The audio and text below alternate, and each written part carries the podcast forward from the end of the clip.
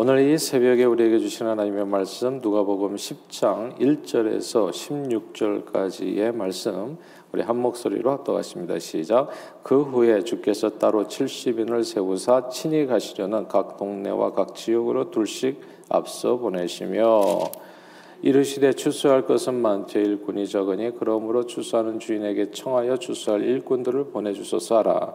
갈지어다 내가 너희를 보냄이 어린 양을 이리 가운데로 보낸 것 같도다. 전대나 배낭이나 신발을 가지지 말며 길에서 아무에게도 무난하지 말며 어느 집에 들어가든지 먼저 말하되 이 집이 평안할지어다 하라. 만일 평안을 받을 사람이 거기 있으면 너희의 평안이 그에게 머물 것이요. 그렇지 않으면 너희에게도 돌아오리라. 그 집에 유하며 주는 것을 먹고 마시라. 일꾼이 그 싹을 받는 것이 마땅하니라. 이 집에서 저 집으로 옮기지 말라. 어느 동네에 들어가든지 너희를 영접하거든 너희 앞에 차려 놓은 것을 먹고 거기 있는 병자들을 고치고 또 말하기를 하나님의 나라가 너희에게 가까이 왔다 하라. 어느 동네에 들어가든지 너희를 영접지 아니하거든 그 거리로 나와서 말하되 너희 동네에서 우리 발에 묻은 먼지도 너희에게 떨어 버리노라. 그러나 하나님의 나라가 가까이 온 줄을 알라 하라.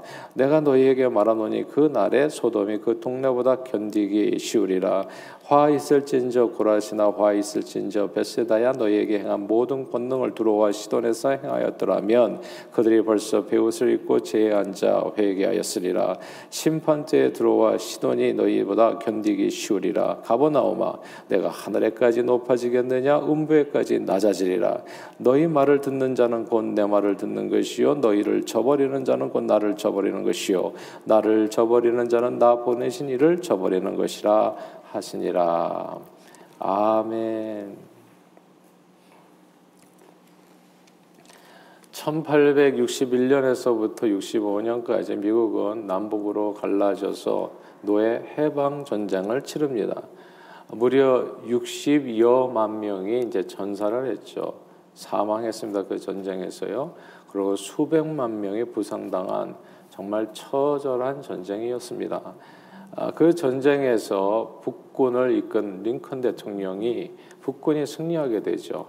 승리하면서 1863년 1월 1일 링컨 대통령이 노예 해방 선언을 합니다. 링컨 대통령 그 노예 해방 선언에서 이렇게 말했어요. 아, 모든 노예는 이제 자유로우며 스스로 생업을 가질 수 있고 미국의 모든 지역에서는 노예가 없습니다. 이렇게 선포했습니다. 이게 노예 해방 선언이에요. 아, 미국의 모든 노예는 이제 법적으로 자유를 어, 얻었습니다.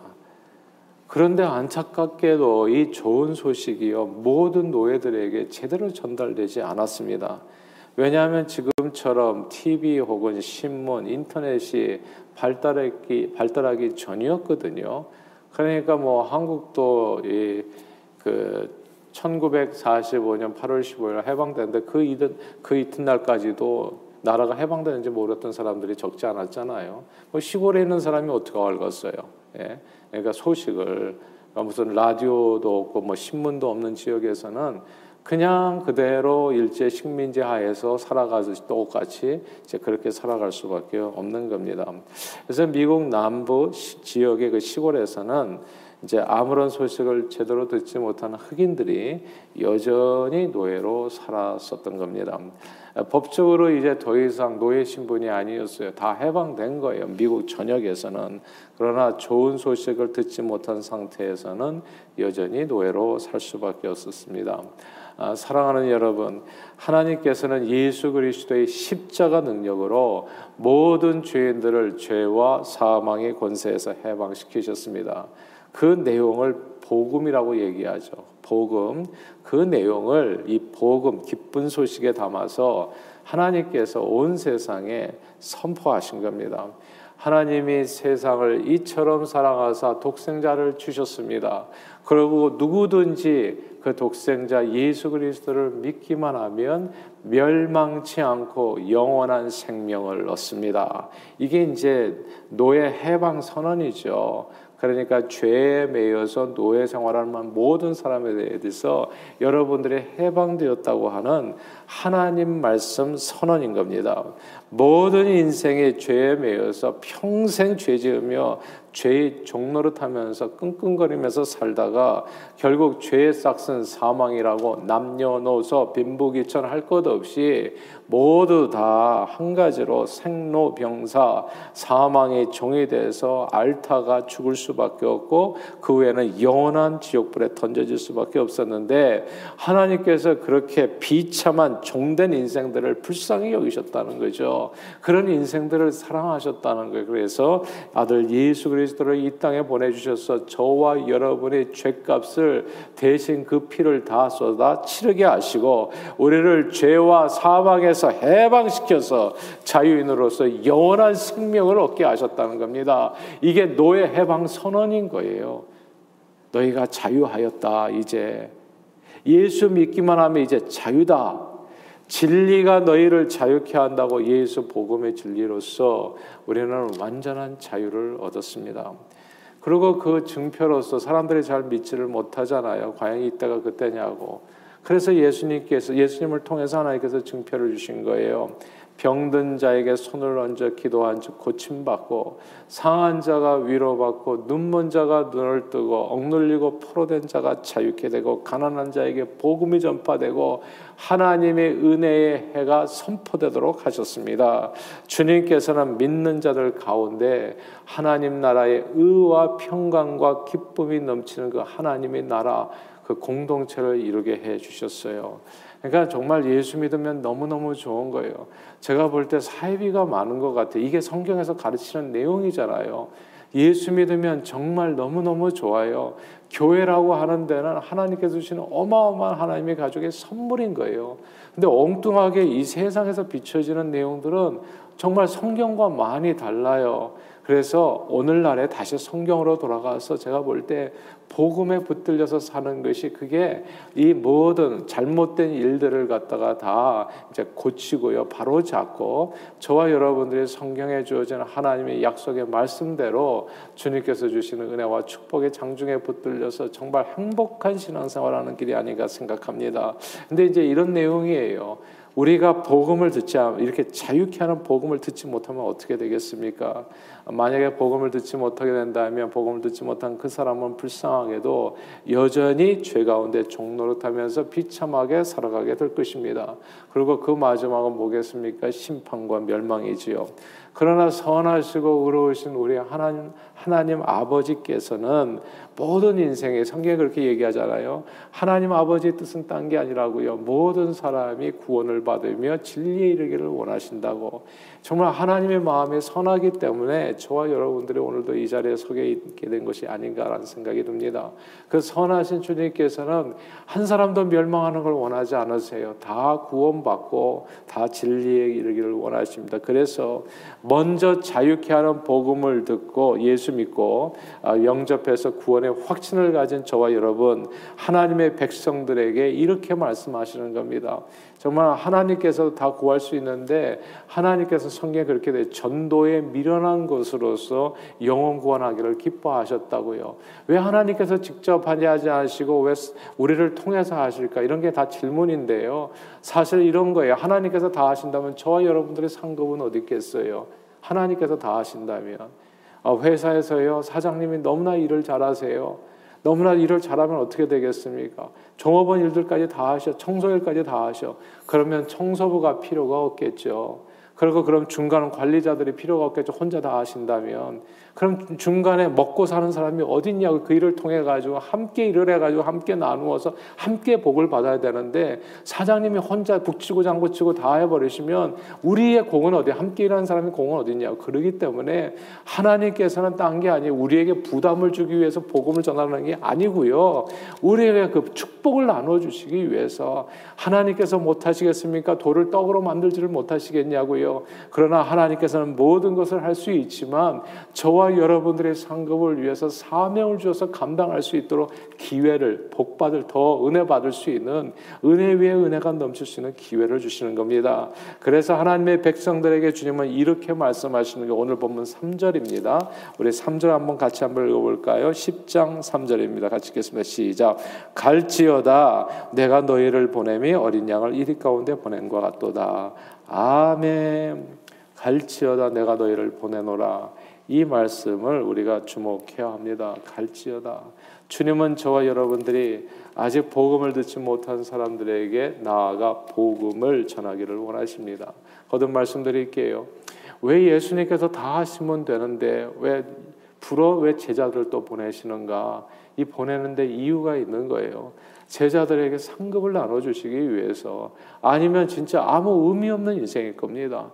그러니까 이 자녀들도요 가만 보니까 정말 부모와 자녀와 관계가 가까워지는 길이 가만 보니까 자녀들에게 일을 시키는 거더라고요. 간단한 초뭐 심부름이랄지 그냥 애가 집에 와가지고요 부모가 해주는 밥만 따박따박 먹고 살면은 뭘 해야 될는지도 모르게 되고 상급도 적어지게 돼요. 그러니까 이 부모가 정말 자녀를 사랑하고 바르게 키우는 과정에서는 보면 자녀들에게 할 일을 줘서 감당하게 해줘서 상을 주더라고요. 용돈을 준다든지 뭐 이렇게 집안을 청소하면 그렇게 용돈을 준다든지 해가지고 인생을 사는 그 가치를 깨닫게 해주더라고요. 마찬가지 하나님께서도 우리에게 갈지어다 말씀하시는 게 하나님께서 혼자서 다 못해서서 이런 것이 아니라 저와 여러분들에게 쓰임 받을 수 있는 귀한 기회를 이런 쓰임 받을 수 있는 기회가 없다면 뭐 하고서 살겠습니까? 진짜 밥만 먹고 사는 것밖에는 안 되지 않겠어요? 그래서 우리에게 주님께서는 귀한 기회를 주신 겁니다. 갈지어다. 주님은 저와 여러분들의 아직 복음을 듣지 못한 사람들에게 나아가 복음을 전하기를 원하십니다. 하나님께서 우리 인생들을 위해서 얼마나 놀라운 일을 행하셨는지를 아직도 모르는 사람들이 세상에는 많거든요. 그런 분들을 위해서 우리 주님은 저와 여러분들을 보내십니다. 근데 이렇게 주님 앞에 보냄을 받아서 나가게 될 때 사람들이 걱정하는 게 이런 것들이 있어요. 아, 내가 뭐 능력도 없는데 말도 못 하는데 나는 뭐 성격이 뭐 수줍은데 해가지고 뭐 이렇게 우리는 할 말이 많잖아요. 하나님께서는 보내시지만 나는 갈 수 없는 여러 가지 이유들. 왜 요나가 니느웨로 안 가고 다시스로 갔겠어요? 다 각자마다 이유가 있는 거거든요. 주님께서 주신 사명을 부담스럽게 생각하고 순종하지 못하는 이유가 있는 거예요. 그러나 오늘 본문은 우리에게 엄청난 격려가 되고 힘이 되어집니다. 오늘 성경에 보니까 예수님께서 우리에게 주신 일은요, 의외로 대단 뜻밖에도 매우 간단해요. 주님 말씀에 순종해서요, 아직 복음을 듣지 못한 사람들에게 나아가서 그냥 평강을 비는 겁니다. 평강이라는 게 뭡니까? 하나님의 축복을 빌어주는 거거든요. God bless you. 이렇게 축복을 빌어주는 겁니다. 축복을 빌어주고 그 상대의 필요한 걸 채워주는 거예요. 오늘 성경에 보니까 병자를 고치라 얘기하잖아요. 그리고 하나님 나라의 복음을 전하라고 이렇게 얘기하는 겁니다.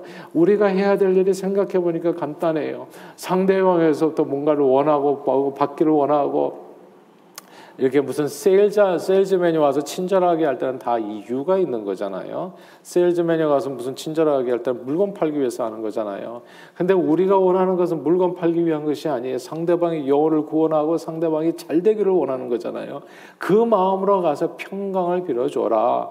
그리고 그 가운데서 병든 자가 있으면 병든 자를 거저 고쳐줘라. 무상으로 돈 받지 말고 거저 고쳐줘라. 그리고 천국 복음을 전하는 거죠. 하나님 나라 를 증거하는 거. 정말 천국 생활할 수 있는 이 삶의 비결을 알려주라는 거예요. 세상 사람들이 정말 이 세상에 살아가면서 이제 살아가는 매 순간마다 너무나 고통스럽게 생각하고 어렵게 생각하고 뭐 지옥같이 정말 사는 게 죽는 것보다 뭐 나은가 뭐 이렇게 고민하면서 살아가는 이런 이런 삶의 모습들 왜 그러냐면 하나님의 나라 천국을 아직 경험하지 못해서 그런 거거든요. 그러니까 천국이 있다는 거, 의와 평강과 기쁨이 넘치는 하나님의 다스리는 그래서 죄와 사망의 권세에서 해방받고 모든 저주에서 노임을 받고 삶의 문제가 온전히 해결되어지는 그 길이 있다는 것을 이것을 전파라는 것이 우리에게 주어지는 그 사명인 겁니다.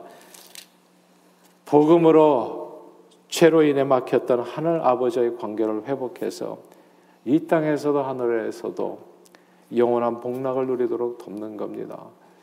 예, 사람들이요 다 행복하기를 원해요. 행복하기를 원하지 않은 사람이 어디 있겠어요? 그래서 행복하기 위해서 결혼도 하고 행복하기 위해서 자식도 낳고 살아가잖아요. 근데 진짜 무지개를 따라다니시나요? 헛된 삶이에요. 알고 보니까 거기에 행복이 없어요. 근데 놀랍지 않아요? 하나님의 나라와 의를 먼저 구하잖아요. 그럼 행복이 주어집니다. 그 안에. 정말 하나님 나라와 의를 구하고 주 안에 거하게 되면 주 안에 있는 자에게 땅 근심이 없어져요. 부부가 정말 하나가 되어지고 부모와 자녀 관계가 회복되어지고요. 야, 나는 진짜 이 예수 믿는 게 이렇게 좋은 줄 몰라. 그러니까 바로 그 복음을 증거하라는 게 그 복음을 엉뚱한 얘기 할 것 없이 예수 믿은 게 얼마나 좋은 일인지, 얼마나 행복한 일인지 그것을 전하라는 얘기입니다. 그런데 상대가 만약에 이렇게 복음을 전하는데 뭐 세일즈 하는 줄 알고 받아들이지 않으면 어떻게 되겠어요? 그럼 오늘 성경에 보니까 부담 없다. 미련 둘 필요 없다. 그냥 깨끗이 손 털고 나와라. 예. 이런 거예요. 링컨이 노예 해방 선언을 했는데 그 선언, 어, 노예가 해방됐습니다. 그 선언서를 전해줬단 말이에요. 근데 그 말을 믿지 않겠다는 사람한테 뭐라고 얘기해 주겠냐고요. 할 말이 없는 거죠. 예. 나는 끝까지 자유인이 아니라 나는 노예다. 그냥 노예로 살겠다고 고집하는 사람들이 있을 수 있어요. 그렇죠? 하나님께서 우리를 죄와 사망 권세에서 예수 보혈로 해방시켰는데도 불구하고 그 기쁜 소식을 전해주는데도 불구하고 저는 여전히 죄 가운데 춤추고 싶습니다. 고집 부리는 사람들이 있을 수 있어요. 그러나 복음을 믿고 받아들이는 사람에게는 의와 평강과 기쁨이 넘치는 하나님의 나라 천국이 그의 것이 되어집니다.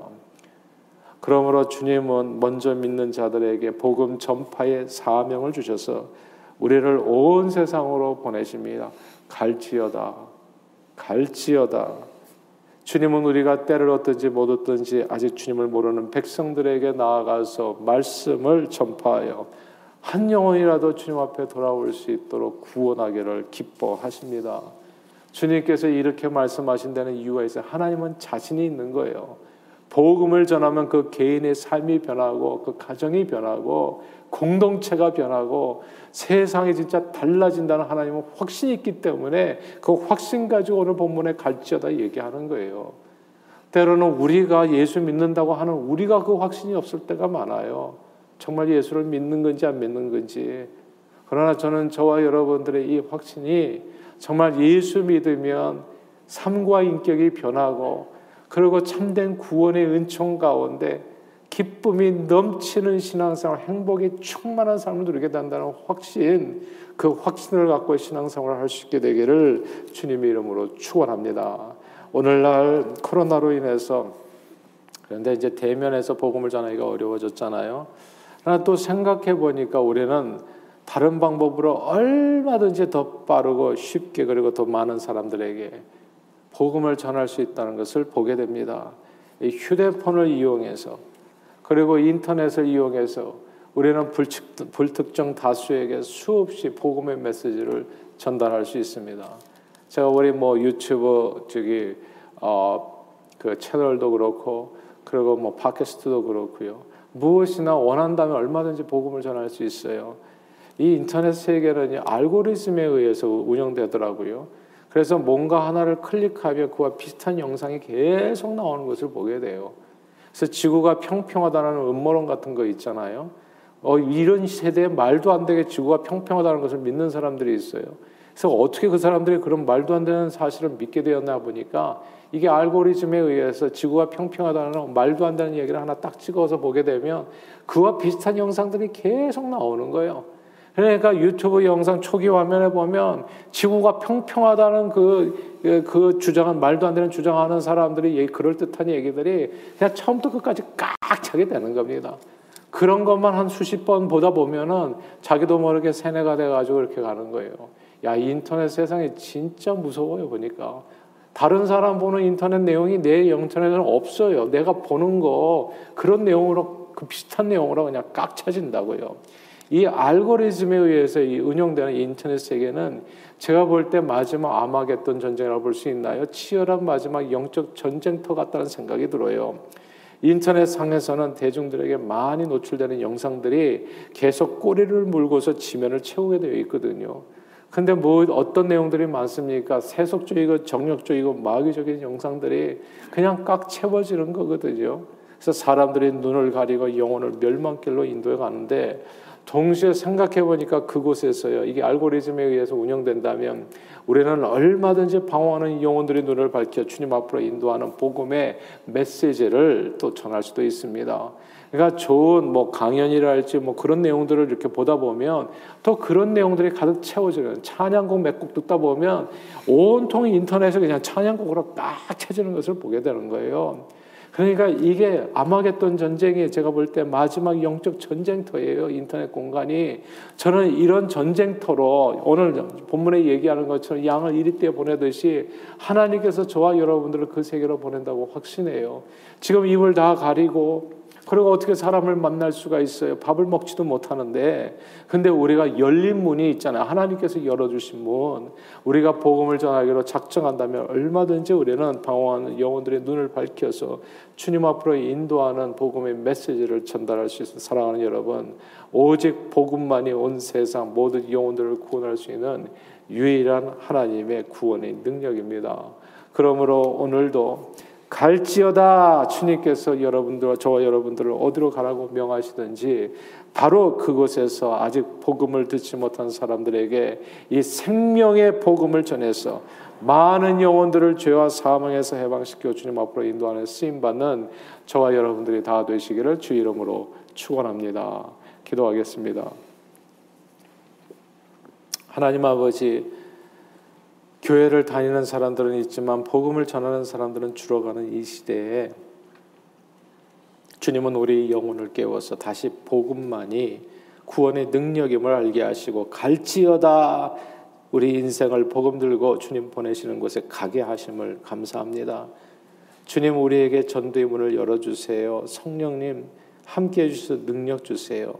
그래서 오직 성령의 능력으로 꼭 복음이 필요한 사람들에게 복음이 잘, 잘, 잘 전달될 수 있도록 죄와 사망의 그늘에 앉아 죽어가는 영혼들을 구원하는 일에 쓰임받는 저희 모두가 되도록 축복해 주옵소서 예수 그리스도 이름으로 간절히 기도하옵나이다. 아멘.